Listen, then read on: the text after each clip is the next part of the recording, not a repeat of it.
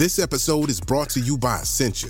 A better you starts with better hydration. Essentia is on a mission to inspire people to do what matters most. Their proprietary ionization process transforms water from any source into ionized alkaline water, providing water that's 99.9% pure with a pH of 9.5 or higher. Essentia overachieving H2O, the number one ionized alkaline water. Shop now. Hola. Hello, this call is being translated. Abuela, listen to what my phone can do. Abuela, escucha lo que mi teléfono puede hacer. Wow. Ahora dime sobre tu novia nueva. Wow, now tell me about this new girlfriend. Huh? Tú sabes lo que dije. You know what I said. Language is no longer a barrier thanks to Live Translate with Galaxy AI on Samsung Galaxy S24 Ultra. Learn more at Samsung.com. Samsung account login required. Calls must be made using the native Samsung dialer. Mom deserves the best, and there's no better place to shop for Mother's Day than Whole Foods Market. They're your destination for unbeatable savings, from premium gifts to show-stopping flowers and irresistible desserts. Start by saving 33% with Prime on all body care and candles. Then get a 15-stem bunch of tulips for just $9.99 each with Prime. Round out Mom's menu with festive rosé, irresistible berry chantilly cake, and more special treats. Come celebrate Mother's Day at Whole Foods Market. Another day is here, and you're ready for it. What to wear? Check. Breakfast, lunch, and dinner? Check. Planning for what's next and how to save for it? That's where Bank of America can help. For your financial to-dos, Bank of America has experts ready to help get you closer to your goals.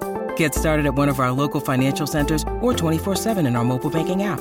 Find a location near you at bankofamerica.com slash talk to us. What would you like the power to do? Mobile banking requires downloading the app and is only available for select devices. Message and data rates may apply. Bank of America and a member FDIC. Welcome to the Olive Podcast. I'm Janine, Olive's deputy editor and podcast host, and each episode I'll be catching up with chefs, cookery writers, and characters from the food scene in Britain and beyond. Join us each week to expand your food knowledge as our guests share 10 things we need to know about the specialist subject. And do listen out for our effortless bonus episodes where they also reveal their top cooking cheats, hacks, and shortcuts.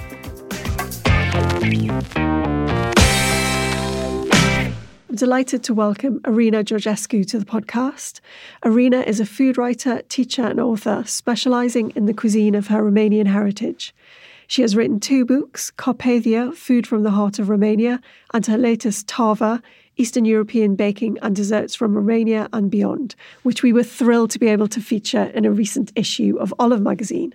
Welcome, Irina. How are you? Oh, I'm I'm very well, thank you. Thanks for having me. No, thank you for coming to chat to us today. So, before we get into your 10 things, could you start by sharing a bit about yourself and your journey in food and how you ended up doing what you're doing today? Of course. I was born in Bucharest, the capital of Romania, and I moved to the UK 15 years ago. And it's actually here that I discovered uh, the love for traditional Romanian cooking.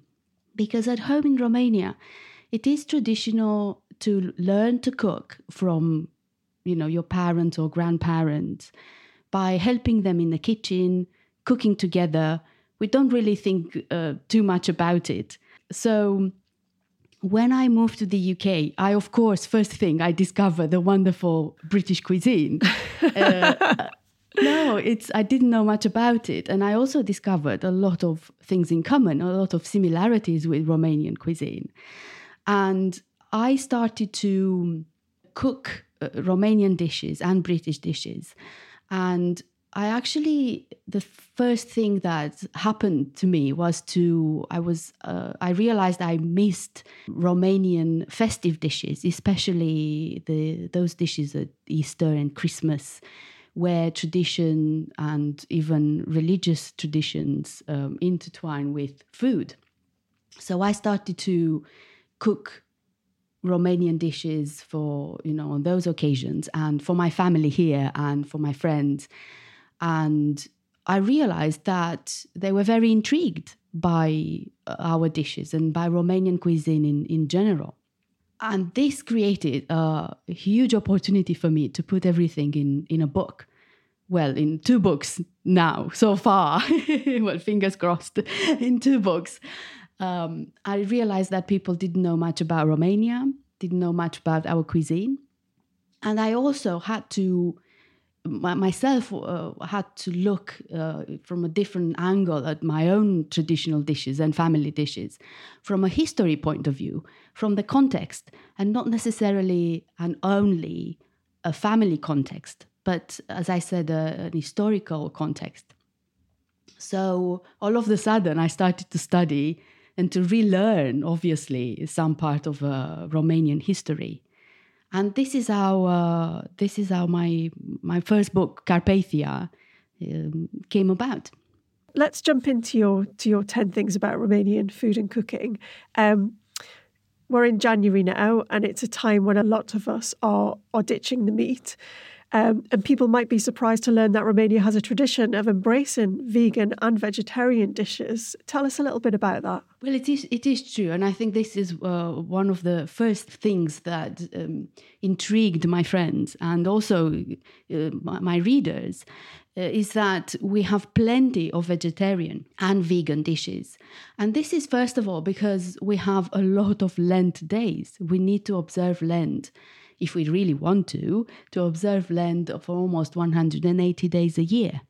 So, and this half of the year basically, not yeah, all of them in the same time. Well, yeah. you, know, you know, one after another, because that would be crazy. Yeah. But if we really want to observe Lent, traditional Lent, then 180 days would be like vegan and uh, vegan food, basically. Because in my view, there is a difference between Lent and fasting. Lent is when you don't eat any meat, any eggs, cheese, dairy, yogurt, sour cream, things like that. And also, some people in Romania, they don't even eat any kind of fat, even if it's vegetarian fat. So they are, they don't want to eat any like vegeta- use any vegetable oil or corn oil or anything like that because they think it's fat and it's not in the spirit of Lent. But um, and and fasting is when you don't eat anything for a certain uh, period of time during the day. But when you break that fast, is you are allowed to eat anything, so meat, eggs, and stuff. So in Romania, we eat, um, we observe Lent.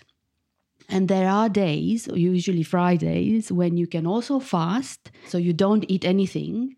But when you break that fast, and it, it, when it's Lent, when, and then you break that fast, you can you also need to avoid any meat, dairy, eggs, and so on. So it's very complicated. so you basically just starve for 180 yeah, yeah, I was days. Say, yeah, just what what would be a cup? What would be like a typical um, dishes that you would a vegan or vegetarian thing that you would eat uh, during Lent?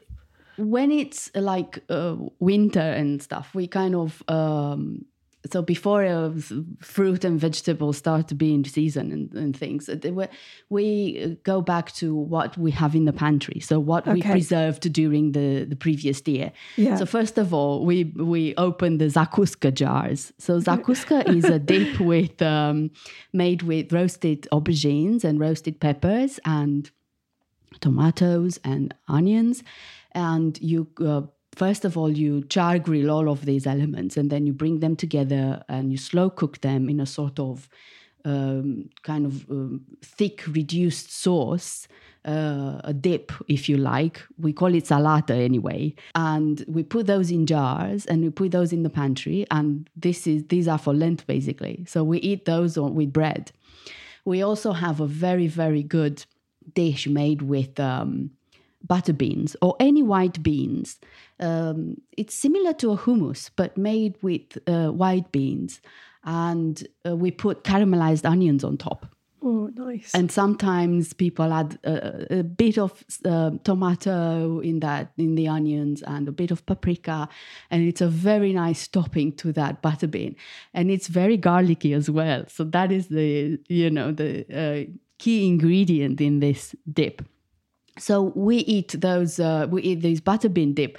When we don't have to uh, observe Lent, yeah. this butter bean dip with caramelized onions is also served with fried um, sausages.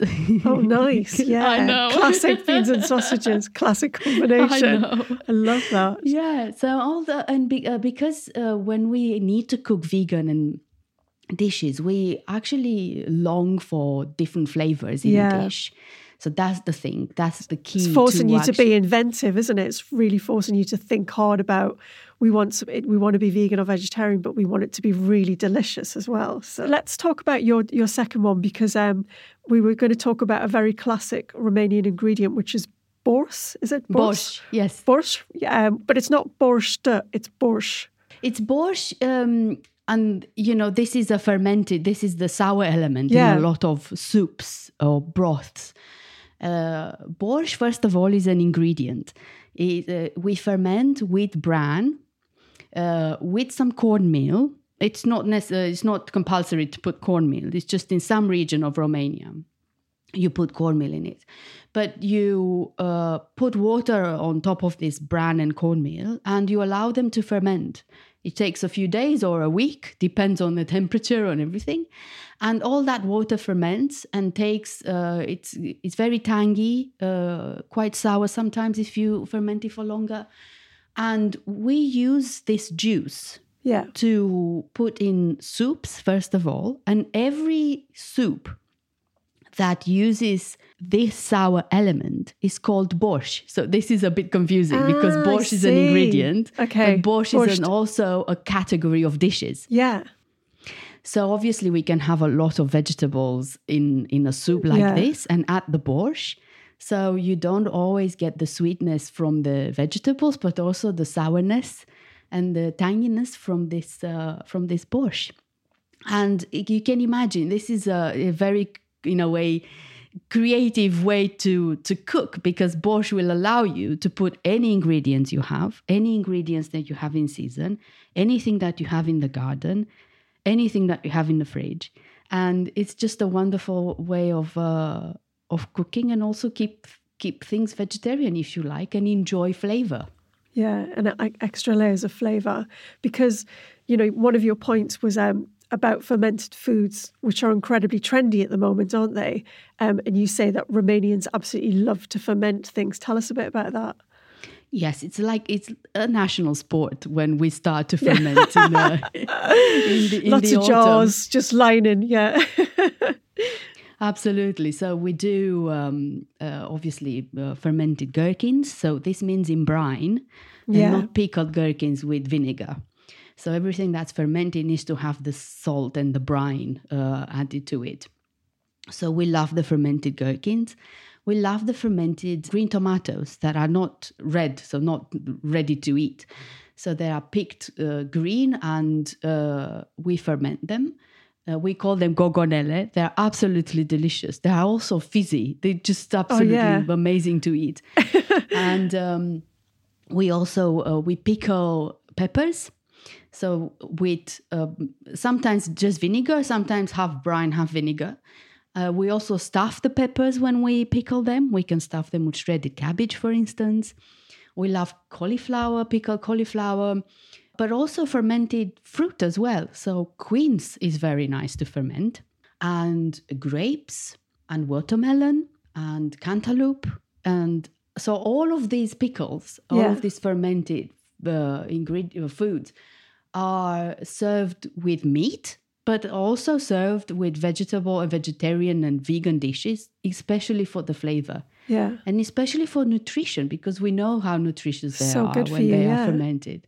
Yes, and in this way, it's also very interesting uh, that we also cook with fermented ingredients. Okay. So we have a, a dish with fermented gherkins, like a stew, in tomato sauce Oh, nice. and it's absolutely delicious. And you can serve them with potatoes if you like, or we just eat th- this with bread. But in the UK here, I just put potatoes next to it, or I can serve it with other, you know, rice. I think it works well. But also, the same stew can be made with fermented um, tomatoes. So, fermented tomatoes, tomato juice, and all that. So, really nice. And also a bit of garlic, a bit of dill. And we also have um, uh, sauerkraut with sausages, you know, uh, noodles with sauerkraut as well. yeah. So it's it's it's an It just goes throughout it goes throughout the cuisine. Absolutely. So you we can use these fermented ingredients in actual dishes, and also Yeah. this is because people especially now in the winter, all they have are fermented ingredients. So would you be would you be bottling fermenting in the in the late summer autumn to see you through the winter? Is that the or would you be or would you be packing all, all the way through the, the year? I think we like seasonal things. So when we have plenty of gherkins on the market, then it's when we ferment them. When we have plenty of um, of these uh, green tomatoes, Yeah. We ferment them. So it's a season. It's preserving the season, like we say here in the Right. UK. Yeah, yeah, I love that. So we don't just go to this. Perhaps nowadays, when everything is available, we can actually say, okay, I'll go and ferment some cucumber. But the thing is that we need gherkins, not cucumbers. So gherkins are not usually ev- all the time in the shops. Cucumbers are, but they are different. And perhaps you can't really just ferment them like you ferment gherkins. Talking of preserving, um, another way to preserve is smoking, and that's a huge tradition in Romania, isn't it?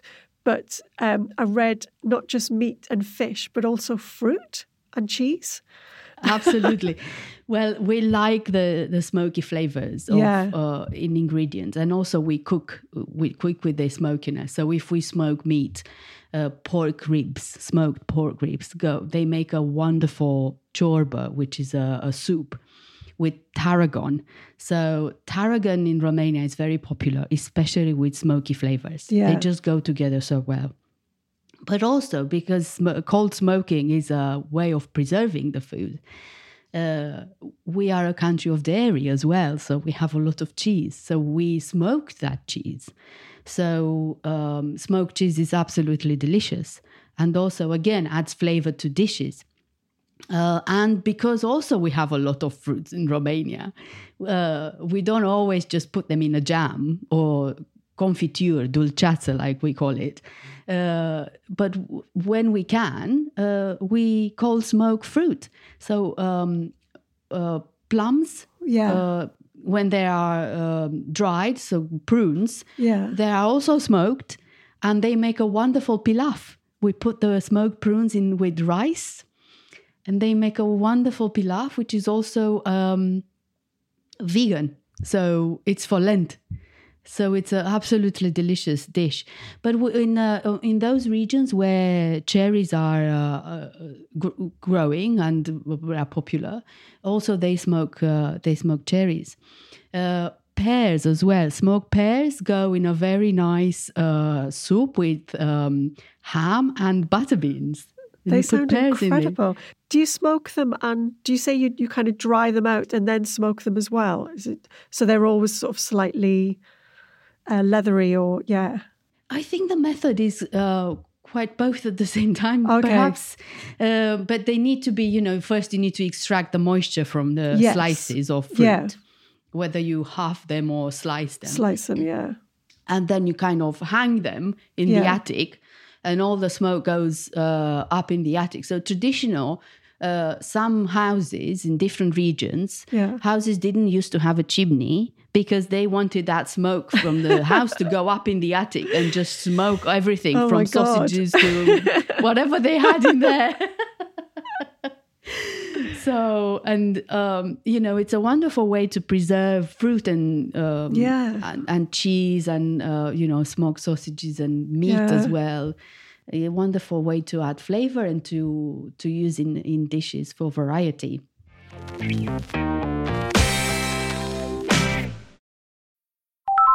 Hola. Hello, this call is being translated. Abuela, listen to what my phone can do. Abuela, escucha lo que mi teléfono puede hacer. Wow. Ahora dime sobre tu novia nueva. Wow, now tell me about this new girlfriend. Huh?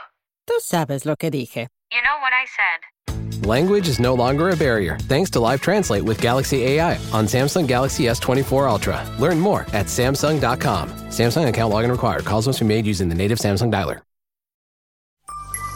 Ah, yes, the magnificent Trolli Sour Brite Crawler, also known as Trollicus brightolus. The worm's captivating neon colour makes it an easy, gummy prey. Trolli! It's a surprisingly sour, invitingly chewy, staggeringly snackable species unlike anything else found on this planet. Eat me! Delicious. Visit trolli.com to shop now. Trolli! Eat me!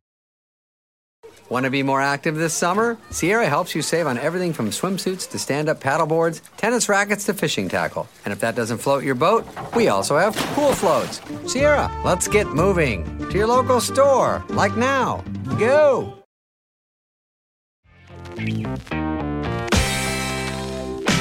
Yeah, we were going to talk about polenta, weren't we? Because um, um, cornmeal or mamaliga, which you said is a, a, porridge made out of cornmeal, but but also um, cornmeal appears in lots of different. I mean, you mentioned it before in the borș as the as part of the the ferment for the liquid, but it also appears in lots of different dishes.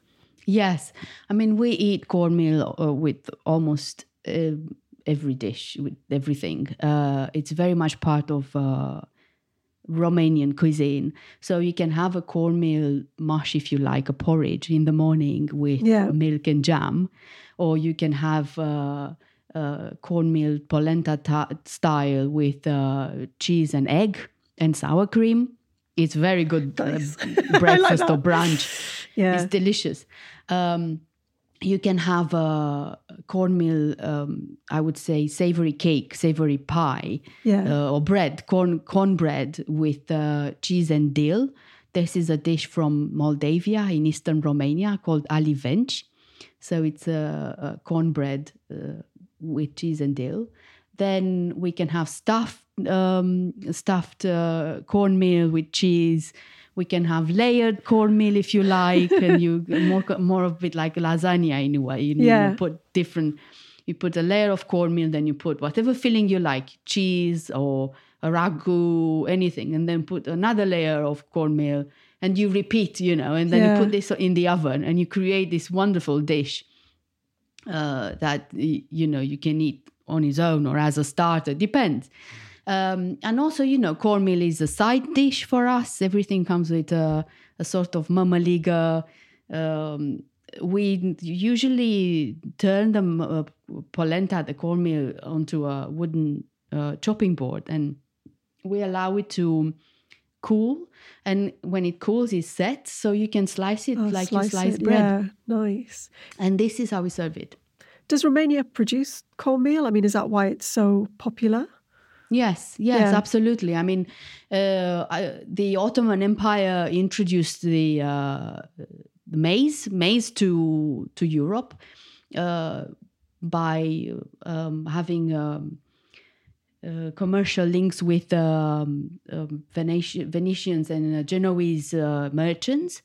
They brought it from the States, obviously, because it's not native to Europe. Uh, and uh, the Ottoman Empire introduced it to uh, throughout the imp- empire, and we had a very good climate for it. Uh, and landscape for it. Uh, so we started to grow more and more of it, and uh, it became so popular that very very often it was associated with poverty. I mean, you if you ate cornmeal, it meant that you didn't have access to wheat to make bread uh, which you know I don't think I think bread was still uh, across the country uh, a special occasion, and most of the time, especially leavened bread, and most of the time we ate flatbreads and and cornmeal. And also because it was available for a while, because it was a new grain, it wasn't taxed. So obviously, everybody started to say, "Oh, it, we'll, yeah. oh, we'll do that as well," because we don't have to pay, yeah. pay anything. Um, and yes, it, it was um, really um, uh, popular. It is, and also we have uh, a dish called uh, with cornmeal. Uh, uh, called uh, taci și înghite. It means shut up and eat. because it's served hot. Oh, really? Can, so it's just like yes, yeah. and you can you need to actually eat it while it's hot. So you shut up and don't talk and eat. I love that. You were going to actually tell us a bit more about the um, the superstitions and humor around naming dishes, weren't you? Because there's quite a few of them. Yes, I mean we have because uh, some of the some of the dishes are also traditional in a religious way. Okay. Then there are a lot of superstitions as well uh, related to to those special occasions. So, for instance, when we make cozonac, which is our festive uh, Christmas and Easter bread, Right. Um, it's filled with walnuts or with Turkish delight or with um, or just with sugar. Um, and so when we make cozonac, then we need to make sure that um, we don't put the, the dough in, in a drafty place. We don't make a lot of noise in the house when the dough is rising. uh, it's it's a lot. I mean, in uh, in the countryside, um, I think you would have to wake up very early in the morning to sift the flour before the sunrise for this. So uh, all sorts of things. Um, and then make the sign of the cross on top of the bread before you put it in the oven three times. Okay. Uh, and so like a blessing. Yeah. Uh, so all, all sorts related to cozonac, which actually uh, scares a lot of people today when they don't want to try to make the cozonac at home because of these superstitions. Can you imagine? Case, they say, yeah. I can't. what if I don't do something that I should have known and I don't know and I should have done it and I actually ruin everything? And I'm like, no, it's just the bread. You know, just try to look at things, you know, be practical about yeah. it. But so many people, you know, we actually we grow up with these superstitions. They are yeah. part of the ritual of making this cozonac. And they're quite fun. So, you know, we need to you, we need to make it together at home and actually show our kids as well that yeah. there, there are these superstitions. But the Romanian cuisine is not all about superstitions. It's also about a lot about this constant link between real life yeah. and real cooking. So, for instance, we have a popular dance in Romania, folk dance in the countryside called Învârtită. Învârtită is two people kind of um, swirl around one another, I would okay. say. You know, yeah. they just in circles, you kind of go. Uh, and învârtită is also the name for a pie that is actually rolled, rolled up, and then swirled exactly like the dance like itself. the dance yeah nice. so it's such a nice way to uh, name something after uh, name a dish after yeah. a traditional or a custom yeah. from from let's say um, folk art or dances or songs as well or we also have and this is a recipe in tava in my second book uh, a pie called poale-n brâu poale actually are, are the aprons that uh, the folk costumes for women um, are placed on top of a, a, plain skirt. And those aprons are usually uh, heavily decorated and they are quite heavy themselves. So, uh, women, what they do to kind of um, gain a bit of freedom of movement when they do different you know tasks around the house and in the garden they just um, lift the corners of this apron and tuck the corners uh, behind the belt around the waist it's exactly like a like a folding uh, oh, movement yes. yeah. from the bottom of the skirt you lift the, the corner of that apron and you tuck it behind the, be- the belt and this is exactly what you do when you fold those pies. You fold the corners towards the center. So in all four corners are uh, folded towards the center. They are filled with curd cheese, and so you fold the dough on top of the curd cheese, and you bring them together in the middle. And because of this movement, the pies themselves are called lifted aprons or lifted skirts. I love that reference as well. That's great. I've actually seen the, the recipe for that in the book as well. They look gorgeous. And they're, they're made with a, a kind of enriched dough, aren't they? Is it kind of is that brioche dough? Did you say it is because it also yeah. has butter, it has milk, so it's along the lines of a sweet bread or yeah. uh, brioche uh, because it has all these ingredients. It's a special pie. Uh, it used to be made at celebrations because it has all these enriched enriching elements, uh, which uh, when you see that the recipe has more than just flour and water and sugar, yeah. then you think, oh, okay, so this must have been something very special. Very special, yeah. Yeah. And so it's it's a very very good pie. Let's talk a little bit more about pies since we're on the subject, because um, there's so many beautiful recipes in the book in, in Tava. In fact, you've got a whole chapter on there. A lot of them involving cheese, which makes me even happier. Um, one thing I found really fascinating is a lot of pies, or you know what you call pies in Romania, they're not enclosed, so you would have a top crust and a bottom crust, but no sides. Tell us a bit about about those and about the different kinds of pies. Those are placinte, and we also love to you know to use this endearing way to to talk about them, saying placincelle, so little pies, okay. even if they are not really little at all. just like, so it's like a term of endearment. yes, kind of because we love them so much. Yeah. just so oh placincelle, but there are uh, like proper pies. So yes, placinte in Romania are they only have a bottom layer and a top layer without the sides and they are usually uh, served as a snack, so not necessarily a dessert at the end of the meal. Uh, they don't. They are not served with any sauces, not vanilla sauce, nothing with them. So they are just baked, sliced, and put on the table, and yeah. you can just go in the kitchen and take a slice and eat it. And so they're quite solid. Yes, yes, yeah. absolutely. The filling is solid. Uh, the most famous ones are uh, placinta cu mere, apple pies, and placinta cu brânză, a cheese curd pie uh, with um, uh, sultanas or raisins and uh, you know sugar or honey. Uh, it's um, these are two very popular ones, and you can also have uh, pumpkin pie when it's autumn and pumpkins are in season.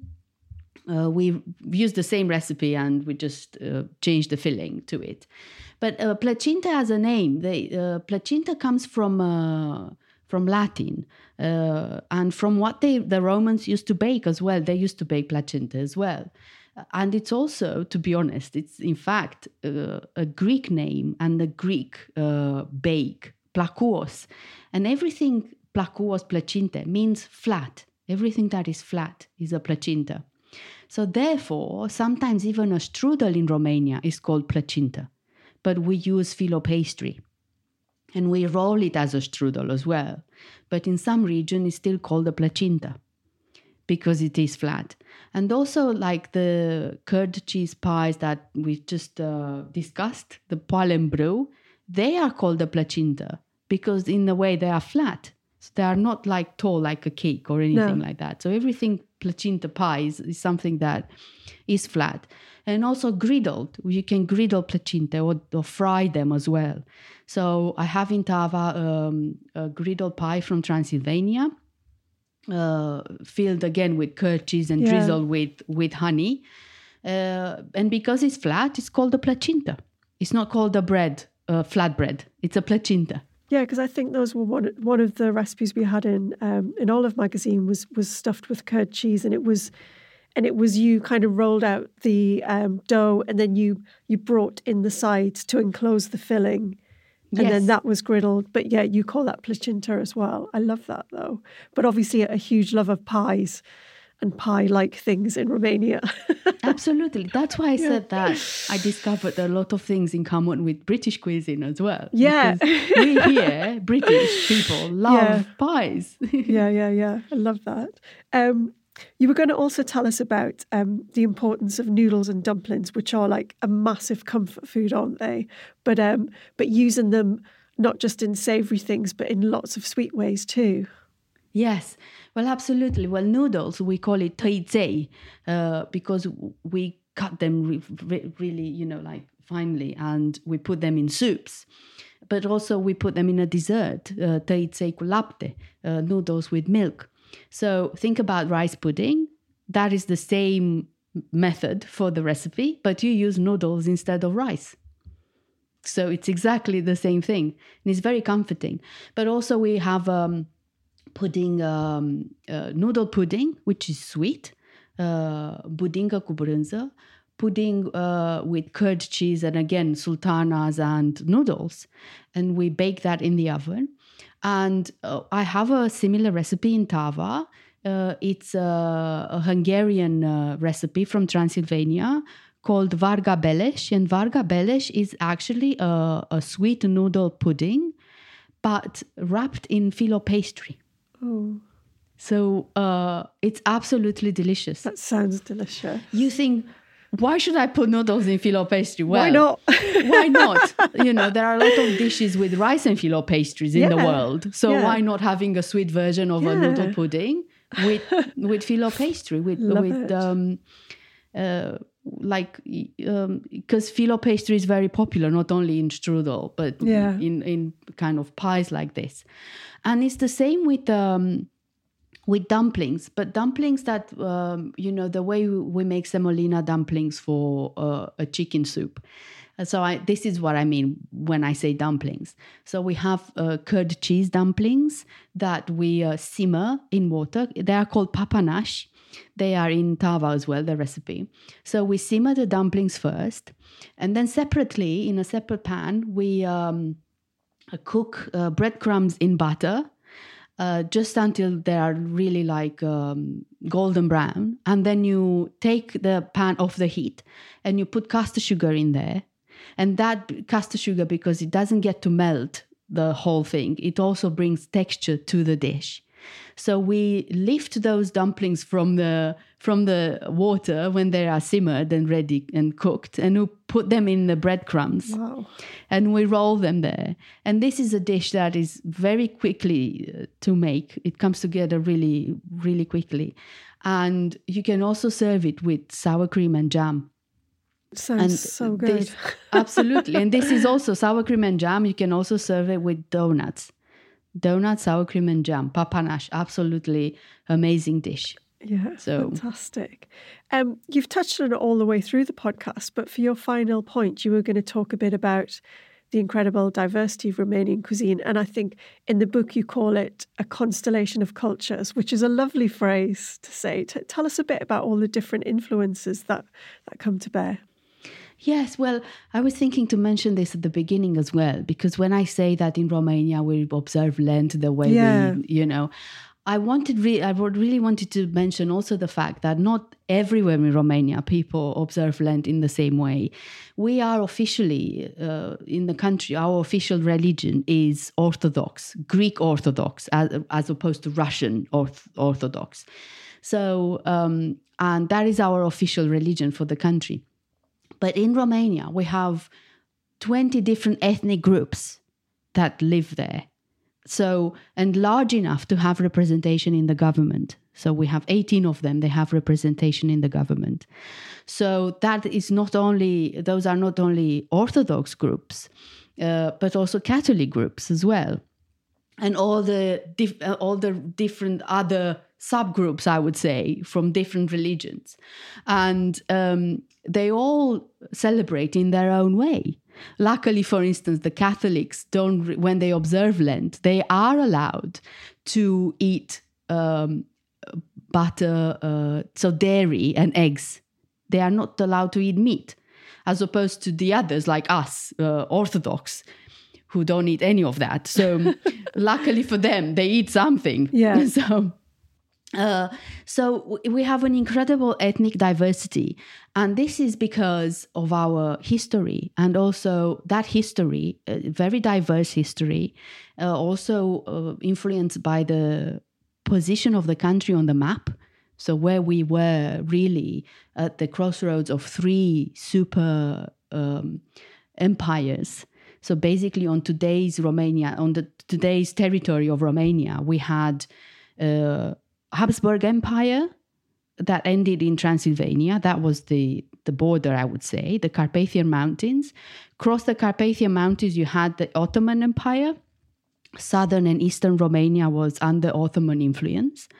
And also Eastern Romania, you had the Russian Empire when they really started, you know, 18th century, 19th century to expand at all costs. So uh, if you really wanted to live in all three empires at the same time, you had to come to today's Romania. so you can imagine Yeah. all that history is reflected in the cuisine and all those uh, communities that migrated or settled in Romania through all these centuries uh, still live here and create and have created this cuisine that comes together as a national cuisine, but is actually formed of, you know, like a mosaic, different little, you know, elements. Uh, and also there is a lot of uh, cultural exchange in this cuisine. Imagine you have a, a village of, of Serbian village or Armenian uh, village uh, next to a Romanian village, next to a Hungarian village, and so on. You can't keep things in isolation when every everyone is your neighbor. Yeah, absolutely. So there are all sorts of contaminations, I would say, in a very good way. And this needs to be discovered. And this is how I started to, and why I also started to write my books, because people don't know that those things about Romania. And I think this is the most important and most beautiful thing about Romanian culture, perhaps more than the cuisine itself. And I want to tell that story through food. Yeah. Yeah, and you do in your book Tava, which which I've got in front of me. Um, the storytelling's amazing, and the history, the way you describe it, it's it's really easy to kind of to grasp as well. So it's not like some dry history; it's all weaved through recipes and stories, and I think that really brings it to life. Like I said, but thank, thank you. you. so much for coming to chat to us, Irina. Um, what what do you have coming up this year? What are you what are you up to? I have different events, food festivals, cookery courses as well. Uh, it's basically now I need to uh, promote the book uh, all year yeah. long. You know, I have, I yeah, have absolutely printing. you know, publishing a book is not the end of the journey; it's the beginning of the journey. No. So, yes, uh, very busy year. I mean, it, it is it is out now in a hardback. It's called Tava: Eastern European Baking and Desserts from Romania and Beyond and that's available in all good bookshops and online. Um, where can people keep up with what you're doing? Where's the best place? Social media. Uh, I'm on Instagram, Twitter, and Facebook. And also, I have a website where I put news about um, what I do, cookery courses, as I said, and also uh, sometimes about uh, traveling to Romania. If you really want to plan your holiday, you can definitely follow my uh, Instagram account and social media account because I put a lot of images from Romania there, and also where you can uh, where you can book and where you can stay uh, without using the major. Um, companies online, yeah. but local companies. Oh, that's great. I didn't, I didn't realize that. So your, your website's irinageorgescu.com and we can put the, the address for that in the notes. Um, but thank you so much for coming to chat to us today. It's been an absolute pleasure. It's been a pleasure. Thank you so much.